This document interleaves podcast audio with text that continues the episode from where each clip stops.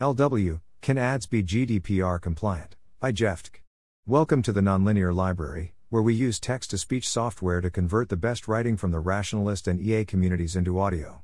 This is Can ads be GDPR compliant? Published by jefftk on January 8, 2023 on Less Wrong. I think the online ads ecosystem is most likely illegal in Europe, and as more decisions come out, it will become clear that it can't be reworked to be within the bounds of the GDPR. This is a strong claim, but before I get into backing it up, here's some background on me. I'm not a lawyer or an expert in privacy regulation, this is something I follow because I'm interested in it. I worked in ads until, but I'm speaking only for myself. I don't expect to go back into the industry. June 2022. So, how are sites not compliant? When you visit a site in Europe, or an international site as a European, you'll typically see a prompt like this. In this screenshot, El País is asking for permission to use cookies and use your data to personalize ads. Why are they asking you? A combination of two regulations. The E Privacy Directive 2002, which requires the site to get your consent before using cookies or other storage on your device unless they're strictly necessary to provide a service you requested. The GDPR 2016, which tightly limits what companies can do with your data without your consent. The idea is, if you click accept, then they can say they had your consent for all the advertising stuff they do. But I think it's very unlikely this is compliant with the GDPR. For example, in a recent case, France's data privacy regulator CNIL recently fined Microsoft 60 million euros, full text, for a similar pop up on Bing. I'm going to come back to this decision later because it has other implications, but in paragraph 65, the CNIL ruled that their cookie banner was not collecting valid consent because it took more clicks to refuse cookies than to accept them.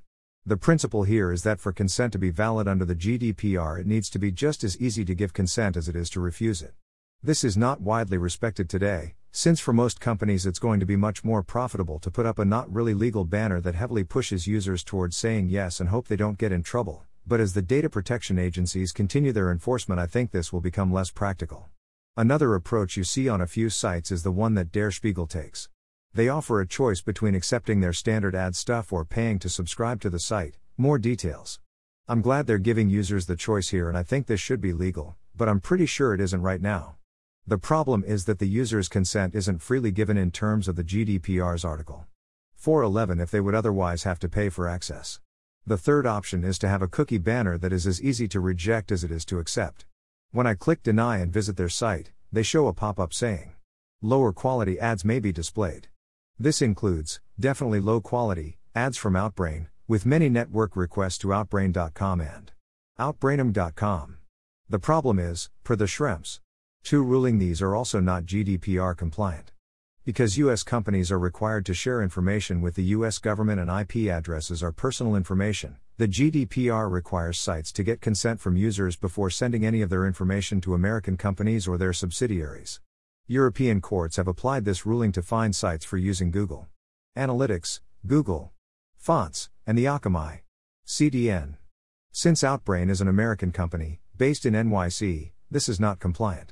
Schrems 2 compliance rules out all commercially available ad tech options I know about, and the only fully GDPR compliant sites I've seen are ones where clicking reject means you don't get any ads at all. As a somewhat speculative aside, I think there's another problem with these consent pop ups. When you visit the site, they read your cookies. For the e privacy directive, sites are only allowed to interact with storage on your device to implement functionality strictly necessary for a service you requested. If I visit a site and have never seen their consent pop up before, I don't see how you argue that accessing my device's storage to check whether I've already been asked for consent meets that bar.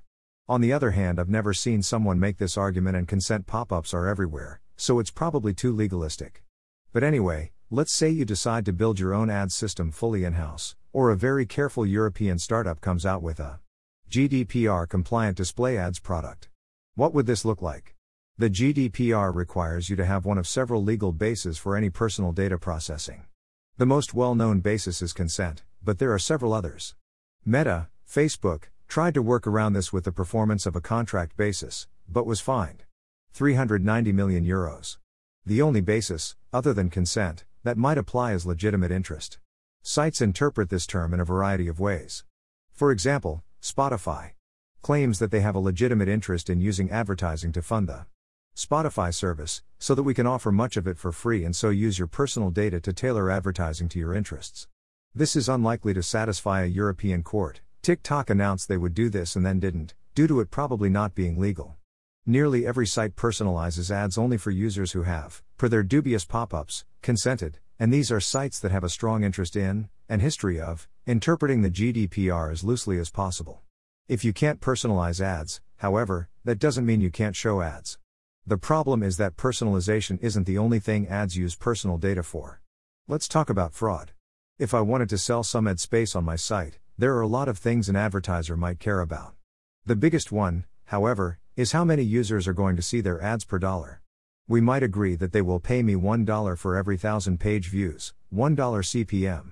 With a naive implementation, at the end of the month I check my server logs, see that my site served 1M pages and bill the advertiser $1,000. No serious advertiser would agree to this, however, because it is so vulnerable to fraud. All it takes is standing up a little bot to repeatedly load my articles, and I can bill them for millions of visits when I was only visited by thousands of real users. Instead, advertisers want the protection of fraud detection. This means collecting lots of user data as the ad is shown on the page and processing it with a combination of clever statistics and human analysis to identify and ignore the portion of traffic that doesn't represent real users. This requires catching not only simple bots like search engine spiders, but also sophisticated fraud operations involving rented botnets or giant racks of real phones. Is it within the legitimate interests of sites to collect user data for ad fraud detection? The ad industry has historically thought that it was. For example, the IAB's. TCF v2, the standard protocol consent pop ups used to talk to ad networks, categorizes ad fraud detection under Special Purpose 1, with users having no right to object to processing under legitimate interests. On the other hand, points 52 and 53 of the recent Microsoft ruling I would predict that French regulators would rule that since users do not visit sites to see ads, sites cannot claim that they have a legitimate interest in using personal data to attempt to determine whether their ads are being viewed by real people.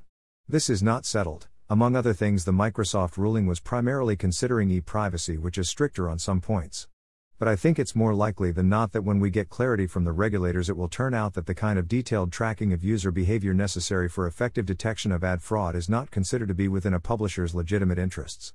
Giving up on using personal data for ad fraud detection would make online advertising much less profitable, but it might not kill it entirely. I see three ways this could maybe still work. Performance advertising. Online ads are divided into two main categories performance, which is trying to get you to do something now, Click through from the phishing site you're visiting and buy this new lure, and brand, which is trying to influence your future purchases in a much less legible manner drink more Coke. Brand advertising is where the biggest spending is, but because the purchases aren't tied to clicks, it's very dependent on keeping down fraud. With performance advertising, the advertiser can measure whether people really are buying things, so it doesn't matter so much how many bots are on your site. Ratings. The way we used to handle this with TV and radio, back when large scale tracking was impractical, was with companies like Nielsen estimating how many people a given broadcast reached. Their estimates were based on a mixture of automated and manual surveys, and only reached a small fraction of the population. While they worked somewhat well historically when media was highly centralized and there were only a few options, they are a poor fit for a current TV market, let alone the far more fragmented web. Private browser APIs. Browsers could offer sites a way to verify that your users aren't bots without any personal data being sent off the device. Trust. Tokens are one way this could work, but since most visitors wouldn't have them, I don't think they're enough. Even though this is close to an area I've worked in, I doubt there's a solution here. It's very hard to build something that hits all of a minimal load on the client, b sufficiently useful fraud detection, c sufficiently private, and d does not require consent under the GDPR or e privacy. The last one is especially hard. How could a private browser API not involve storing information on the client? At this point, However, we're talking about a model of advertising that is far less able to support most sites than the status quo, and one that is only viable for very large publishers, Facebook, Reddit, Neat, or sites with a strong commercial tie in, credit card reviews, home improvement, personal finance. Overall, I'm not happy about this conclusion. While I don't enjoy seeing ads, I'm glad they exist. As I've written before, I think a world without ad supported sites would be worse. It's not just me. When users can choose between ad supported and paid options, the former is typically the most popular option. Regulating the advertising business model to where it's no longer practical for most sites does not make users better off. Ideally, we'd see some changes to these regulations which balance the privacy goals of the GDPR against the minimum necessary for ad supported sites.